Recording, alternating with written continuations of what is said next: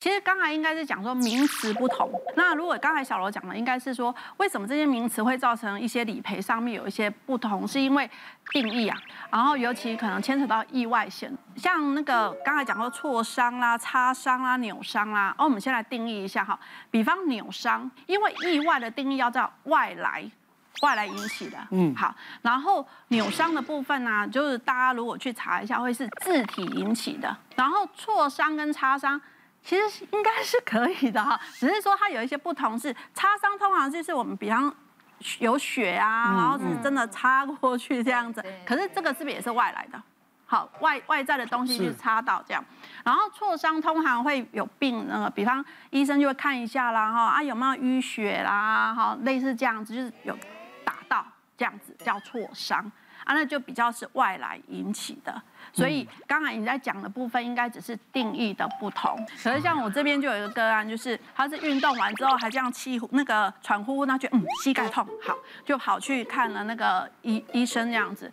然后医生呢、啊，后来我看到那个诊断证明上面，他是写说运动伤害。嗯哦啊，然后他的那个呃，后来去调他的病例啊，也很好玩，它还上面还写说病人。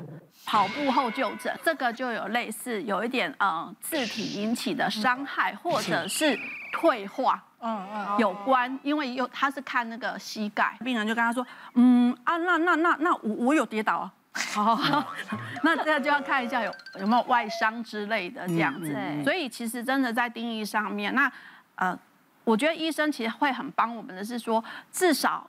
真实的事情，因为刚刚我们医生讲，真实的事情我可以在合理的范围内帮你写，可是不能造假。比方像刚我举例的，就有可能是退化方面的话，那硬要他写说是挫伤。就真的比较困难一点，因为我之前就是有一次在家里面翻滚了一下，我脚在家里翻滚，我是真的洗完澡，然后我就从床上 从床上我翻过去，我翻过去，然后就撞到椅子，然后呢，我的大拇哥就骨裂了，哎呀，对，然后呢，那个这个就是就。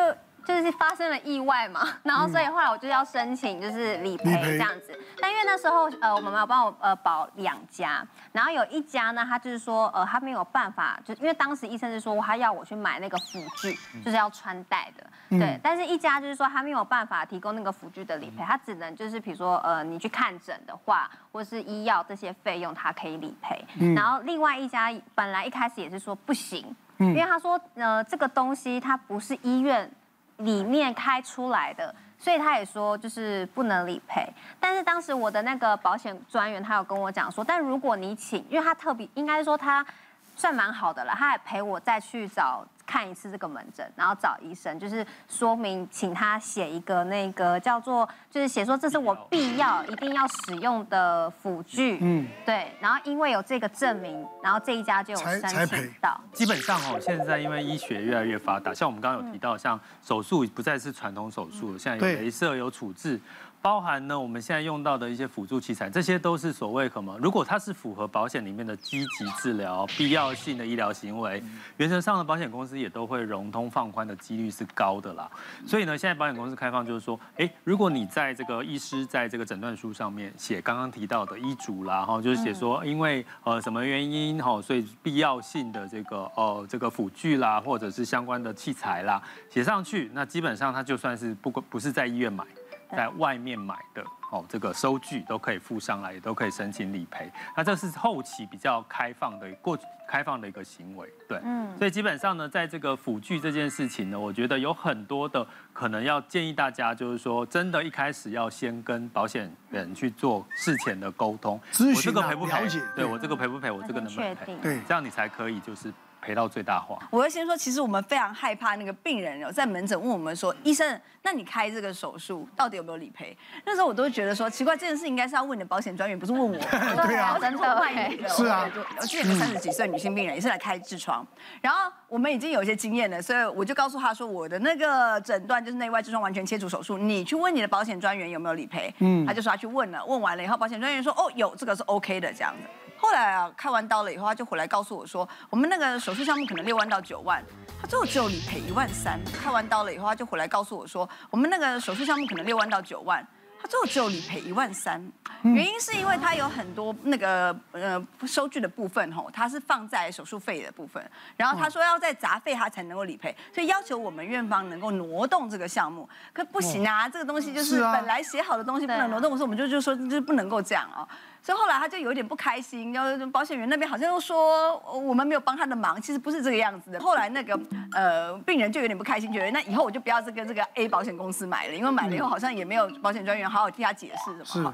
但同样一家保险公司哦，过了几个礼拜之后，有一个二十几岁的年轻人跑来，他就跟我说他想要开痔疮，我就帮他看了一下，发现哎，其实你没什么痔疮啊，你怎么会想要来开这个手术？就你左问右问，终于才问出来说，原来他的一个朋友就是这个 A 保险公司的保险专员，也是在差不多之前那个小姐来看的时间给我手术哈。嗯他开完这个刀之后哦，同样你就觉得这样赔了十三万，所以好到万。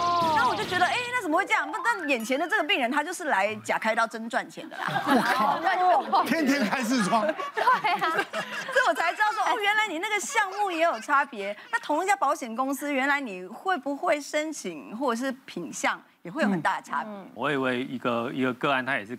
还跟我说，哎，他有遇到一个问题哦。他说他开海扶刀手术，子宫肌瘤，花了三十万，嗯，然后呢，他只赔七千五百块啊。所以听到这里，应该你会，如果是你，应该大家都会很火大的，是是是。然后重点还，他的确有听我的话，先去问保险业务员哦。保险业务跟他说，哦，这个会赔啊，这个保险公司会赔，通常嗯都会这样子。所以我这边接下来这句话是要。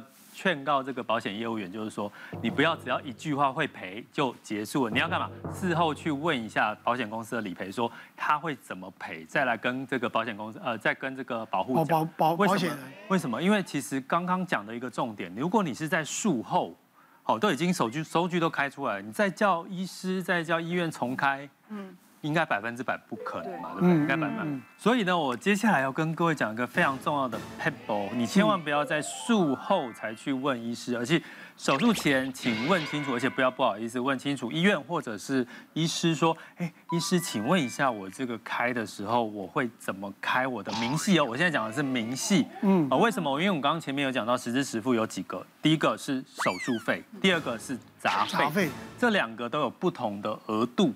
所以如果呢，今天比如说开这个痔疮手术，应该比较多的费用会是在杂费。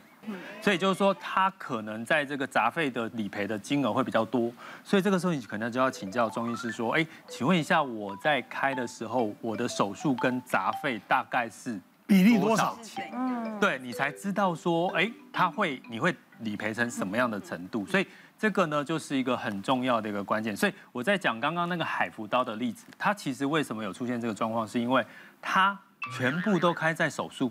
嗯嗯，手术它没有杂费的是给付的。对，其实子宫肌瘤的手术并不手术比例其实并不高，它并不是一个很危很重大的手术，所以他就赔七千五百块。那我我就我就跟他说，那你试图的先去跟医院沟通一下，说可不可以这个收据可以稍微调整处置嘛？因为因为子宫那个那个海扶刀也是可以有处置的部分，是不是可以重开？就医院当然不行，所以他就跑去跟保险公司说，哎，医院说不行。可是呢，事实上就是一开始保险业务员就跟他说可以啊，对不对？就只赔七千五，最后后来经过。妥善的沟通之后，后来就赔下了。当然，最后这个这个保护会不会对这家保险公司或这个保险业务员扣分？一定会吧，嗯，你会说，你为什么不事先讲清楚，让我花这么多的时间？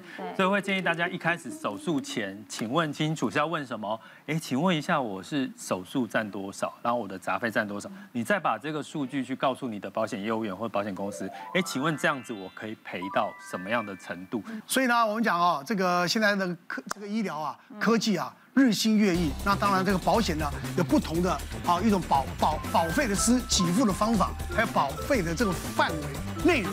我想大家都事前呢一定要看清楚，你要买哪种保险。那当然面临到手术医疗的时候呢，也先跟保险人沟通啊，怎么样能够获得最好最妥善的照顾还有理赔。好，谢谢大家，谢谢。